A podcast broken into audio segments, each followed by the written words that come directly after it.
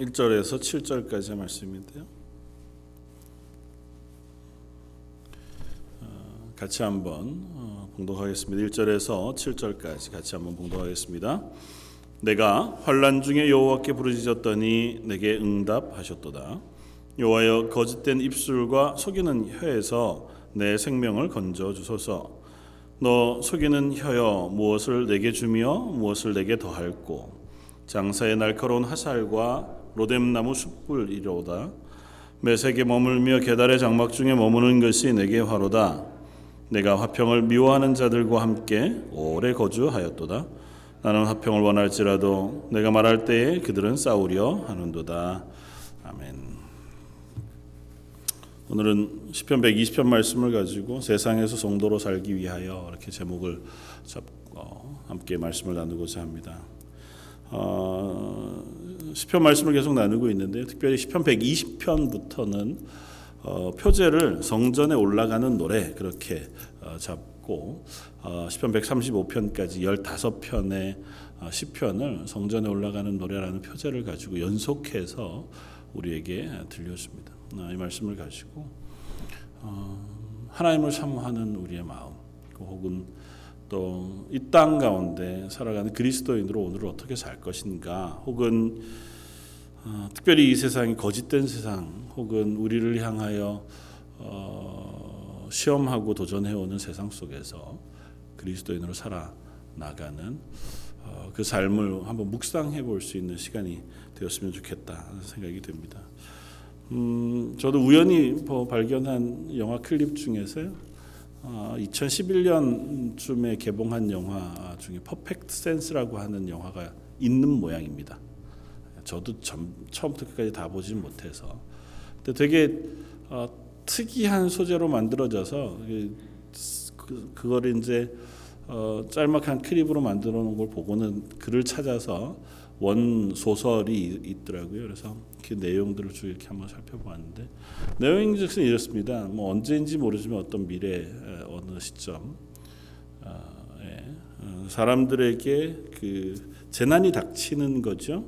근데 아마 알 수 없는 질병 혹은 바이러스 뭐 이런 것들일 텐데 아직 전혀 잘 알려지지 않고 또 감각이 없는 상태 전 세계적으로 어, 사람들이 병에 걸리는데 어떤 거냐면 어, 우리의 감정, 분노, 슬픔, 좌절, 혹은 뭐 폭력성, 어, 뭐 그리움 이런 것들을 갑자기 되게 폭발적으로 경험하고 나면 자기가 가지고 있는 감각이 하나씩 없어지는 거예요. 그러니까 뭐 꼭 그게 원인인지는 잘 모르겠지만 이제 그림상 그렇게 그리고 있어요. 그래서 어, 갑자기 막 슬퍼지는 겁니다. 어, 잃어버린 사람에 대한 생각 혹은 추억 뭐 이런 것들 때문에 막 슬픔에 잠기고 나서는 어, 후각을 잊어버립니다. 그래서 냄새를 못 맡게 되는 거죠.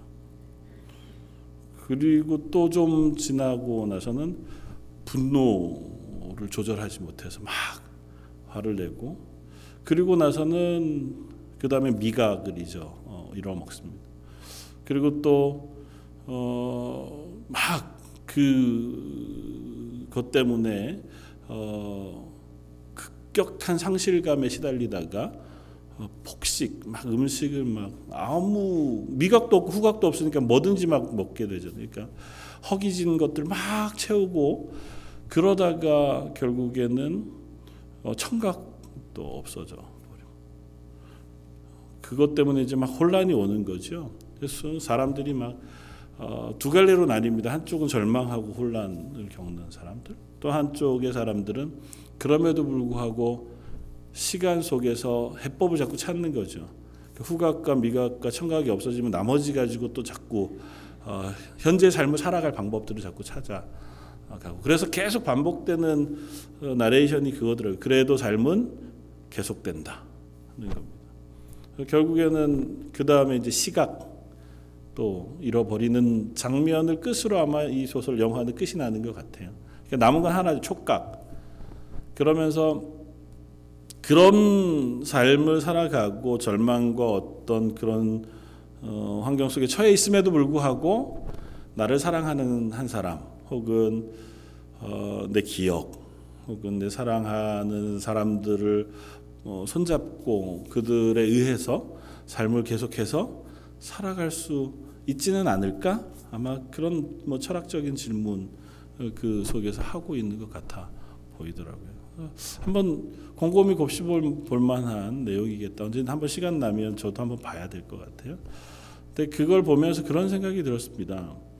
어, 내가 의지하고 있던 것들이 하나씩 사라지고 또 어, 나를 지킬 수 있었던 그 모든 것들이 하나씩 사라질 때 우리가 기대하는 것 혹은 의지하는 것 혹은 그 속에서 갈망하는 것 그런 것들이 조금 더 선명해질 수 있겠다.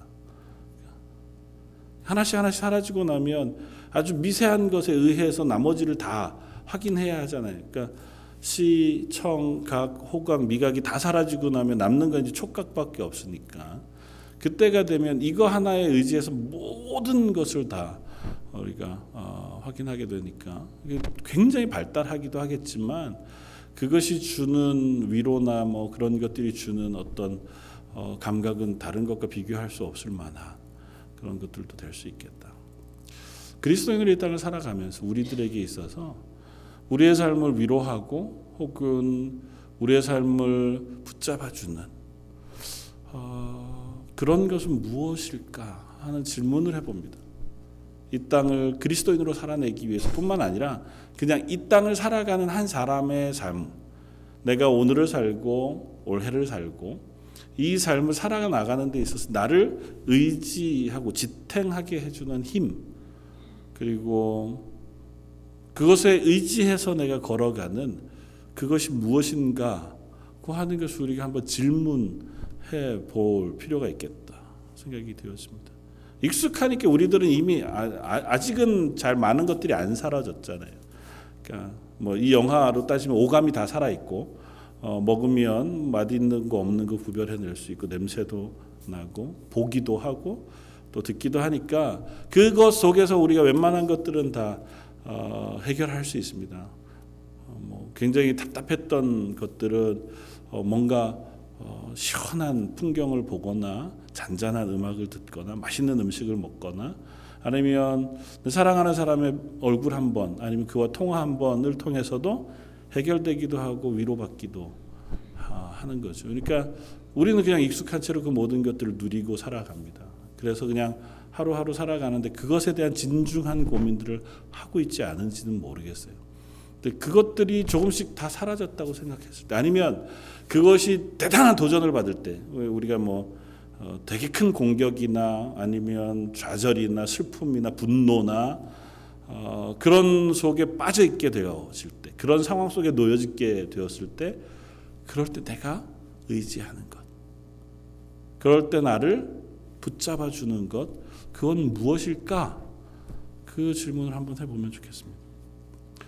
오늘 120편부터 아까 말씀드렸듯이 시편 15편을 묶어서 성전에 올라가는 노래라고 하는 제목으로 묶었습니다. 그러니까 뭐 딱 이렇게 다른 책으로 묶은 건 아니지만 일부러 연작으로 어, 그것도 일부러 119편 뒤 예, 하나님의 말씀에 대한 아주 중요한 가르침을 뒤로 하고 곧이 120편부터 15개의 시편을 따로 묶어서 성전에 올라가는 노래 그렇게 표제를 했고 그것에 대해서 여러 의견들이 있지만 아주 일반적으로는 하나님을 향해 그러니까 예배하러 나가던 사람들이든지 아니면 성전을 향해 순례해 들어오던 디아스포라 유대인들이든지 그들이 성전을 향해 오면서 성전이 있는 상을 향 산을 성전산 시온산을 향해서 올라가면서 아니면 성전에 있는 15개의 계단이 있다고 해요. 7개, 8개로 되어진 그 15개의 계단 하나하나마다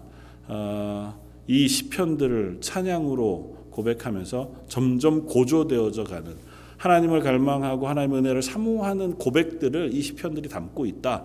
보통 그렇게 이해합니다. 그러니까 단순하면 예배를 사모하는 마음으로 부르는 부르는 찬양이에요. 예배에 나오기 위해서 하나님을 갈망하면서 하나님께 나아오면서 하나님의 은혜를 사모하면서 부르는 찬양이자 기도의 내용으로 이해하면 뭐 별반 다르지 않겠다. 그렇게 생각이 되어지고 그렇다면 그 중에 제일 첫 번째 시편으로 어쨌든 따로 이렇게 뽑아져 15개를 이렇게 어, 배열을 했을 거 아니에요. 그런데 그 중에 제일 첫 번째 시편으로 120편을 놓은 것은 무슨 의미가 있겠다. 그렇게 생각하고 한번 오늘 본문을 읽어보면 어, 몇 가지 의문에 봉착하게 됩니다. 그 120편이 어떻게 시작하나요? 우리가 아까 읽었지만 내가 환란 중에 여호와께 부르짖었더니 내게 응답하셨도다. 그렇게 시작합니다. 하나님 앞에 찬양하며 하나님의 은혜를 구하며 나아가는 그 고백을 내가 환란 중에 내가 고난 중에 아주 힘겨운 가운데 하나님 앞에 부르짖었더니 하나님께서 내게 응답해 주셨습니다라고 하는 고백으로 시작해요. 참 감사한 고백이자 하나님의 성전을 향해 나아가는 고백으로 그지없이 충만하겠다 생각이 되었습니다. 그 특별히 이 고백은 어, 과거 완료형으로 되어 있어요. 그러니까 내가 예전에 내가 환란을 당하던 그때 하나님께 기도한 경험이 있었고 부르짖은 경험이 있었고 하나님은 그때 내게 응답해 주셨던 경험 그것을 의지해서 이제 앞으로 2절부터 7절까지의 기도를 올려 드리는 거예요. 그러니까 어, 이 사람은 적어도 하나님 앞에 기도했던 경험이 있었던 사람이고 하나님을 아는 사람. 거기에다 하나님께 기도함으로 응답을 얻어 그 삶을 살아가던 하나님의 백성이라고 하는 자기 정체성을 가지고 있는 사람이 그 옛 기억, 하나님이 응답해 주셨던 그 고백을 근거로 해서 하나님께 지금 기도해요. 그러니까 성전에 나오면서 그걸 의지하는 거죠. 아, 맞아. 전에도 그러셨던 것처럼 오늘도 내가 하나님께 나아가 예배하고 기도하고 찬양하면 하나님이 나를 위로하시고 북돋아 주시고 응답해 주실 것을 믿는 마음으로 지금 성전을 향해 올라가고 있는 거예요. 그 고백을 지금 하는데 2절 이하의 말씀부터 7절까지의 말씀이 우리를 좀 당혹스럽게 합니다. 왜냐하면 2절부터 7절까지의 고백은 어, 감사나 찬양, 간구라기보다는 비탄 혹은 탄식으로 읽히는 것 같아요. 심지어 7절 끝나는 그 마지막 고백도 어떻게 끝이 나냐 하면 나는 화평을 원할지라도 내가 말할 때 그들은 싸우려 하는도다. 내가 지금 살아가고 있는 삶을 어, 쭉 하나님 앞에 열어놓고 간구해요. 어떻게 고백합니까? 여호와여 거짓된 입술과 속이는 혀는 속이는 혀에서 내 생명을 건져 주소서. 지금 이 성도의 기도의 제목입니다. 하나님 앞에 올라가면서 예전에 응답받았던 그 응답을 근거로 해서 하나님 앞에 간절히 간구하는 고백은 뭐냐면 나를 거짓된 입술과 속이는 혀에서 건져 주십시오. 그러면서 3절은 이렇게 해요. 너 속이는 혀여 무엇을 내게 주며 무엇을 내게 더할고 속이는 혀는 마치 뭐와 같으냐 하면 장사의 날카로운 화살과 로뎀나무 숯불 이리로다 그렇게 고백해. 사실은 우리가 알기 좀 어려운 관용적인 표현들이 이 시편에 많이 나와요. 장사의 화살 그리고 로뎀나무 숯불과 같은 그 고백을 어떻게 이해할 거냐? 아마 이렇게 이해하면 될 것 같아요. 장사 이거는 이제 용사 아주 싸움 잘하는 사람의 화살. 그 같이 거짓이 내 마음에 박혀. 뽑히지 않을 만큼 깊숙이 박힌 그 상처가 나를 괴롭히고 로뎀 나무 숯불 같다고 하는 건 이 유대인들의 그 관용적인 표현이에요. 로뎀 나무 우리는 그렇게 하면 제일 많이 기억나는 게 뭐예요?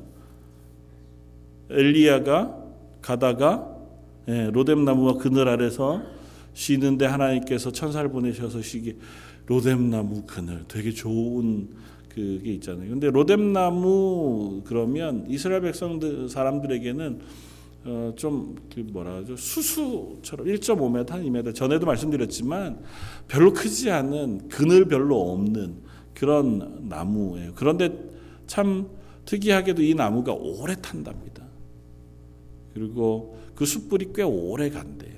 그래서 심지어 탈무드에는 이 로뎀나무와 관련해서 어, 속담들 혹은 격언들이 있는데 내가 올해 이제 여름에 이 로뎀나무를 잘라다가 여름에 그, 그 사람들이 이렇게 유목민이잖아요.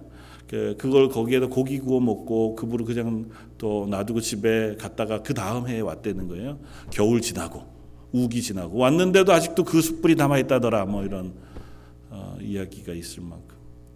그러니까 이 그러니까 자기들의 격언으로 이런 이야기들 할 만큼 로뎀나무 숯불은 그렇게 많이 쓰이나 봐요. 그러니까 사막 한가운데 자라기도 하니까 유목민들이 추운 겨울 혹은 밤중에 그걸 잘라, 잘라다 태우고 그 숯불 위에다가 모래를 이렇게 덮어 놓으면 모래 속에서도 꽤 오랫동안 그 숯이 꺼지지 않는데 그래서 그 위에서 그 추운 밤을 잘 나는 도구로 많이 사용하는 게 로뎀나무. 그러니까 이 표현은 뭐냐 하면 거짓말하는 사람들의 말. 그러니까 나를 향해서 거짓말하고 그 다음에 나에게 속이는 그래서 이 세상의 어떤 방, 법대로 나를 괴롭게 하는 그 일들이 나에게 얼마나 깊은 상처가 되냐면 정말 싸움 잘하고 힘센 사람이 쏜 화살이 정확하게 박히듯이 그리고 박혀서는 뽑히지 않듯이 내게 상처를 줄 뿐만 아니라 이게 계속 타. 어, 오늘만 이렇게 딱 상처를 입히고 끝나면 좋겠건만 그렇지 않고 내일도 모레도 한 달이 지나도 우기가 지나면 사실은 불은 꺼져야 되잖아요. 비가 막 내렸는데도 여전히 타고 있고 누군가가 위로하고 누군가 그것 때문에 잘 와서 격려해 줬는데도 불구하고 그 상처는 사라지지 않고 나를 괴롭히는 그 거짓말들, 억울함들 이런 게 하나도 안 없어지는 그런 상태에 지금 내가 있습니다. 이 시인이 하나님 앞에 간구하고 있는 간구는 그야말로 어떻게 보면 참 답답하고 처절한 상황. 뒤에는 더 이렇게 고백하며 매색에 머물며 계달의 장막 중에 머무는 것이 내게 화로다. 아 이것도 좀 이게 뭐예요? 매색에 머물며 계달의 장막에 머문다. 아마 이것도 정확하게 해석하기는 잘 쉽지 않아요. 아마 관용적으로 그때 당시에는 쓰였는지 모르겠습니다. 유추해 보면 하나는 우리가 명확하게 알 수 있습니다. 계달의 장막이라고 하는 것은 어, 이 아가서에서 나오는 그 표현과는 좀 달라요. 계달은 계달족이라고 하는 어, 유목민 중에서 아라비아 사막, 그러니까 이스라엘 외곽 쪽에 주로 살, 살던 유목민들 그들이 계달족이고 그 사람들의 장막 중에 거했다고 그렇게 표현하는 것이니까 아마 내 민족이 아닌 다른 이 광야 속에 살아가고 있던 그들 속에 거하는 삶에 대한 어떤 어, 표현일 수 있을 것 같고요. 어, 그들은 심지어 어, 싸움을 좋아해요. 6절 7절 보면 내가 화평을 미워하는 자들과 함께 오래 거주했다고 표현하는 것으로 보아서 그 사람들은 좀 호전적인 사람이든지 아니면 다투기를 좋아하는 사람이든지 아마 그렇게 인식되는 사람들이었는 모양이에요. 메색은 누구냐 하면 어떤 사람들이냐 하면 창세기에 한번 이 메색이라고 하는 사람의 이름이 나옵니다. 메색은 두발이라고 하는 사람과 함께 어, 바벨탑 사건 때에 이 동북쪽으로 이렇게 떠나간 민족들 중에 하나예요. 그래서 역사적으로 그 사람들의 발자취를 따르면 흑해 쪽에 어, 살아가고 있던 어, 사람들. 그래서 어떤 그 학자들은 그 사람들이 주로 살고 있는 땅이 러시아 땅이고 그 메색이라고 하는 그 종족의 이름에서 모스코바라고 하는 도시 이름이 유래됐다고 이야기할 만큼 그러니까 그 위쪽에 사는 사람들이 그러니까 이스라엘로부터는 되게 먼 지역 사람. 어떻게 그 이름을 이 시편 기자가 알았는지는 잘 모르겠지만 아마 누군가가 뭐 그쪽까지 이렇게 왔다 갔다 하는 뭐 경험이 있었으니까 이 이름이 있겠. 그러니까 정말 먼 땅. 그 땅을 이야기하고 있는 것 같아 보여요. 그들과 교류가 있었지는 않았겠다 생각이 들고 그렇다고 보면 아마 이 표현은 어, 살다가 보니 삶을 위해서 멀리까지 간 거죠. 흡사 이민 가듯이 살기 위해서 그또 추운 땅이잖아요. 러시아 땅까지 올라갔다 예, 예루살렘에서 모스코바까지 가는 거라고 생각해 보면 야 어쩌다가 거기까지 갔을까 그런 생각이 드는 삶이잖아요. 그러니까 그만큼 자기는 자기의 삶을 위해서 노력하고 애써서 거기까지 발버둥 치고 있는 삶인데 그 삶이 어때요? 아, 힘들어요. 답답해요. 내 마음대로 되지 않고 그 삶 속에 나를 속이고 나를 향해서 괴롭히고 도전해 오는 일들이 너무 많아. 심지어 그들은 화평을 원하지도 않아요. 7절에 보면 나는 화평을 원해. 그 가운데서 그래도 나는 하나님의 사람으로 화평을 원하고 그렇게 살기를 원하지만 그게 이루어지지 않아요. 내가 그들에게 선대하려고 하는데도 그들이 나를 향해서는 나랑 싸우고 싶어 해. 지금 표현은 그겁니다. 하나님 앞에 지금 강구하러 올라오면서 이 하나님의 백성 성도의 고백은 그것입니다. 내가 살고 있는 현재 삶의 자리가 참 어렵고 답답해요. 하나님 말씀대로 살기 힘든 세상. 하나님 말씀대로 순종해 살아가기가 쉽지 않은 녹록지 않은 현실 속에 살다가 그 자리를 떠나서 지금 하나님을 향해 나아가면서 하나님께 부르짖으며 기도하고 있는 그 기도의 내용을 시편 120편이 우리에게 들려줍니다. 의문은 이거예요. 왜이 시편이 성전으로 올라가는 노래라고 불리어진 15편의 시편 중에서 제일 먼저 배치되어 있을까요? 아니면 이 시편은 성전으로 올라가는 노래라고 하는 시편 중에 어떤 의미를 갖는 걸까요? 뒤에 나타나는 시편 121편은 우리가 잘 아는 시편입니다. 내가 산을 향하여 눈을 들리라 나의 도움은 어디서 하나님을 향하여 나아가며 하나님이 나를 도와주실 겁니다. 하나님이 나의 출입을 지켜주실 겁니다. 그렇게 찬양하고 고백해요. 그러니까 하나님을 향한 기대와 찬양 그런 것들이 21편부터는 계속해서 반복되어지고 점점 점점 심지어 고조되어져 갑니다.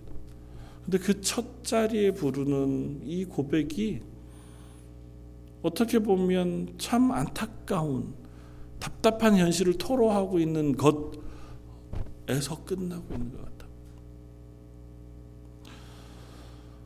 이 시편이 우리에게 시사하는 바가 있겠다 생각이 되었습니다. 그것은 아마 이런 것이겠다. 성도로 살아가는 삶.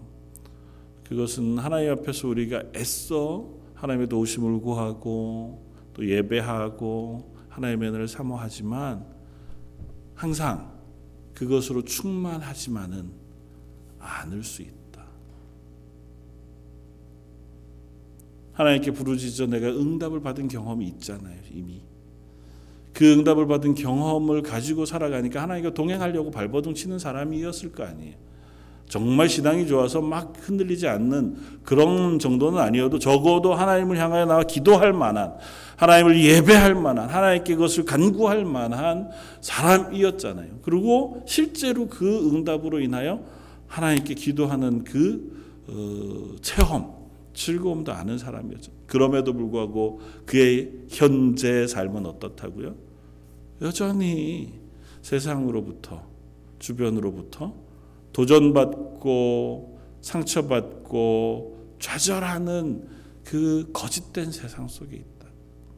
특별히 그가 사는 삶, 세상을 단편적으로 성경은 다른 표현하지 않고 이 본문은 거짓으로 표현해요. 내가 서 있는 그 삶이 나를 속이는 혀 그리고 거짓된 입술이라고 표현해요. 뭐 여러 가지 죄악이 있죠. 우리를 도전해 오는 것들이 많은데 이것 하나로 내가 지금 현재 살고 있는 세상을 설명해 주고 있습니다. 우리가 살아가고 있는 삶의 자리들은 어, 거짓된 세상인 것을 우리가 기억해야 물론 좋은 사람들도 많지요. 정직하게 살려고 애쓰는 사람들도 훨씬 많고 또 그런 사람들을 통해서 우리가 위로받기도 하고 격려받기도 하지만 또 아무리 좋았던 사람도 어느 순간 우리에게 상처 입힐 수 있는 그런 세상 속을 우리가 살아갑니다. 하물며 우리 가족들 중에도 가장 친한 친구들을 통해서도 우리는 때로는 그들이 한 이야기가 내 뒤통수를 치기도 하고 또 내 마음을 상하게도 하는 그런 상황 속에 놓여지기도 하고요. 세상도 그래요. 정직하게 일하면 정직한 결과를 얻을 줄 알았는데 정직하게 일하고 성실하게 일한 대가가 너 나가 인 경우도 있고요. 나는 실컷 다 내 할 일을 다 했는데도 오 누군가가 그것을 속여서 혹은 뭐 마치 우리 보험 이렇게 계약하면 보험 계약서에 써져 있는 글씨가 0.0. 크게 0.6mm요? 0.2mm요? 그 정도 된다 하더라고요. 봐도 안 보이는 글씨를 이만큼 몇 페이지를 쭉 써놓고 그 안에 작은 부분 하나로 얼마든지 내가 기대하는 게 아닌 조건을 심어놓고 내가 가서 야 난 보험 들었는데 이거 해줘야 될 거 아니야? 넌 다 안 읽어봐서 너 사인했잖아. 읽을 수도 없는 글씨를 거기다 써놓고는 그런 세상이 지금이잖아요. 그런 세상을 살아간다고요 우리가 의도적이진 않지만 모든 사람이 당하는 것은 아니지만 그러나 내가 살다가 보면 필연적으로 어쩌면 그런 일들을 우리가 당하면서 사는지 몰라요.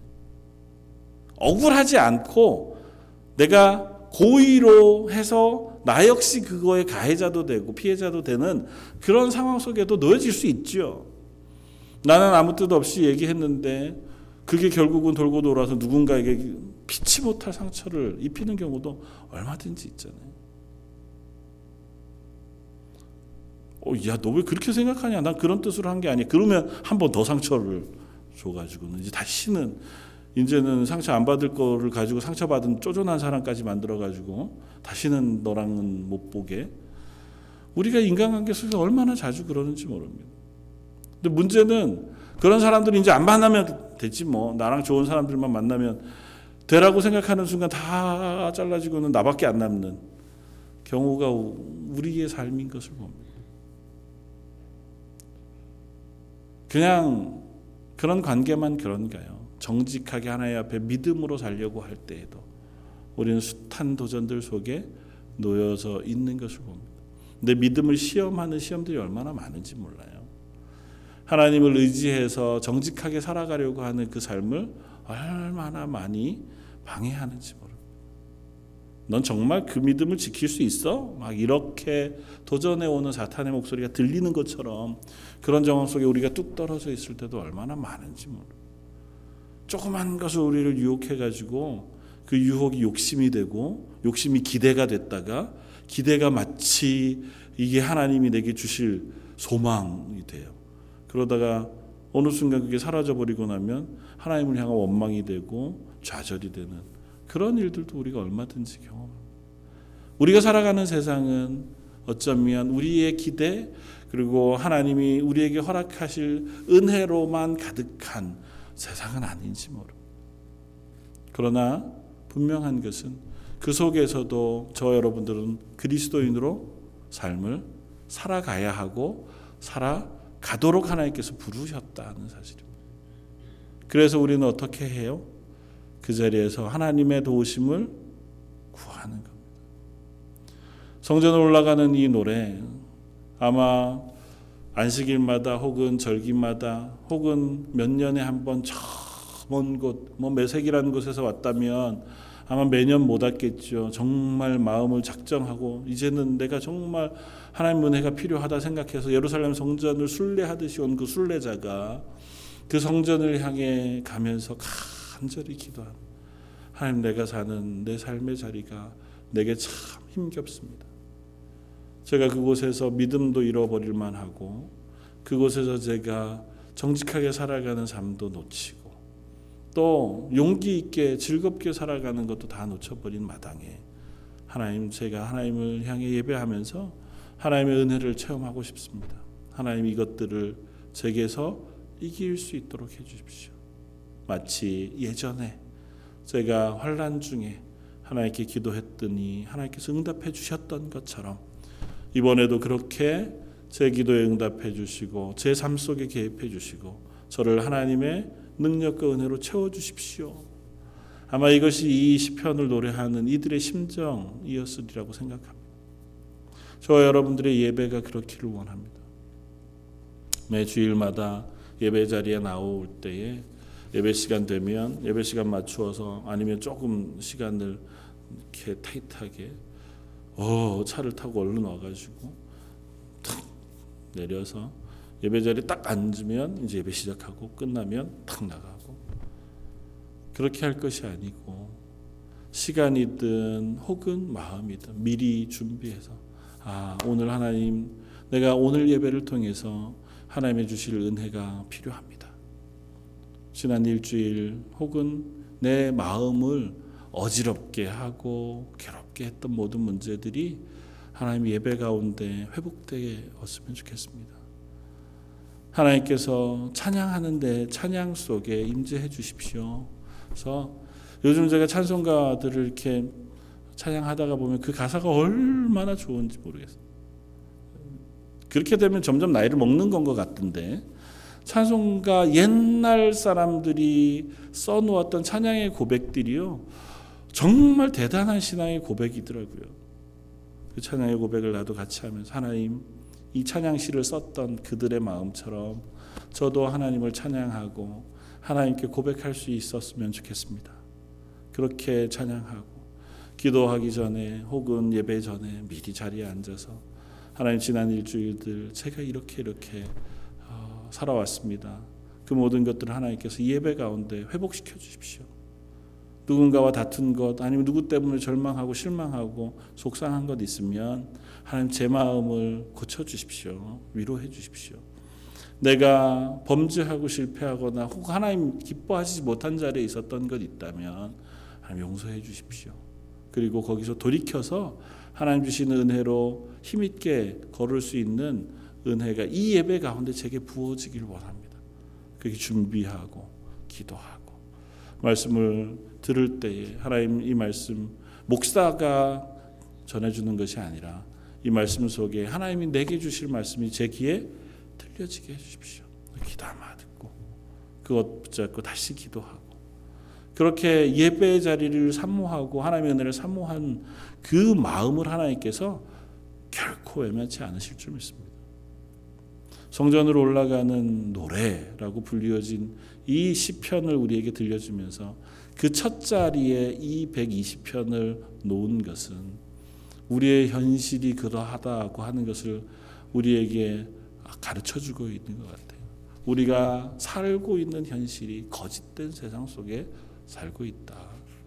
얼마든지 발이 빠질만 하고 얼마든지 실망할 만하고 얼마든지 우리의 믿음을 놓쳐버릴 만 하고 누군가가 외부로부터 나를 공격하기도 하지만 내 내부에서도 나 스스로를 공격해 범죄하고 좌절하고 넘어질 만한 세상 속에 살아가고 있다는 것을 잊지 말고 예배 자리에서 또 혹은 하나님을 향하여 하나님을 의지하고 갈망하면서 이 땅의 그리스도인으로 살아가겠다 그런 다짐을 하게 하는 시편이겠다 생각이 됩니다. 제일 처음 말씀을 시작하면서 드렸던 질문 내게서 모든 것들이 다 위로가 되지 않을 때. 뭐 남편은 벌써 예전에 내 위로가 안 된 지 오래됐고 자식도 내 마음을 몰라주는 것 같고 정말 내 친한 친구도 이제는 뭐 내 말 잘 못 이해해 주는 것 같을 때 내가 현재 처한 상황이 너무너무 답답한데 이것들을 내가 이겨내갈 힘이 없을 때 그때에도 여전히 우리의 기도를 들으시고 우리를 인도하시는 그 하나님을 의지하고 그 하나님으로부터 불어 부어지는 위로와 또 은혜를 누리면서 살아가는 저와 여러분들이었으면 좋겠습니다. 그 기대를 놓치지 않았으면 좋겠어요. 아, 아무리 해도 잘 안 되던데. 제가 평생을 교회를 다녔는데 그 경험이 저한테 없습니다. 그럼 지금은 이제 드디어 어, 받으실 때가 된 거죠. 그 경험할 때가 된 거죠. 왜 프로야구 사람들이 그런다면서요. 정말 이 사람은 홈런 잘 치는 사람인데 한 10게임, 20게임 한 번도 홈런을 못 치면 드디어 이제 홈런 칠 때가 가까워 온 거죠. 왜냐하면 그 사람은 적어도 1년에 한 30개는 치는 사람인데 아직까지 그만큼은 못 채웠으면 언젠간 치는 거죠. 하나님 우리를 그리스도인으로 부르신 이상 하나님 우리에게 그 경험을 하게 하시는 줄 믿습니다. 하나님께서 우리의 기도를 들어주시라고 믿고 하나님을 의지해서 오늘 하루 또 이번 일주일을 하나님과 살고 싶습니다. 그렇게 간절히 기도하고 갈망하는 저 여러분들 되시기를 주님의 이름으로 부탁을 드립니다. 한번 같이 기도하겠습니다. 하나님 시편 기자처럼 저희가 매색에 머물며 계달의 장막에 머무는 줄 압니다. 우리를 위로할 만한 이들이 잘 없고 또 먼 곳에서 우리의 삶을 살아가느라고 때로는 상처받고 또 때로는 아, 답답한 지경에 놓여지기도 하고 우리 속에서 올라오는 죄의 유혹들이 저희를 그리스도인답지 못하게 만드는 시간 속에 살아가고 있는 줄 압니다. 그러나 예배의 자리에 나올 때 또 하나님께 기도하며 나아갈 때 하나님이 우리의 기도를 들으시고 저희를 고치시고 저에게 위로하시고 은혜 베푸실 줄 알아. 그 하나님을 바라보고 사모하는 우리 런던 제일 장로교회 모든 성도들 되게 하여 주옵소서. 하나님을 향하여 기도할 때에 우리 런던 제일 장로교회에서 하나님을 향하여 예배할 때마다 성령 하나님께서 은혜로 풍성한 것으로 덮어 주셔서 그 힘을 의지하 이 땅에 그리스도인으로 살아가는 하나님의 교회가 되게 하여 주옵소서. 오늘 말씀 예수님 이름으로 기도드립니다. 아멘.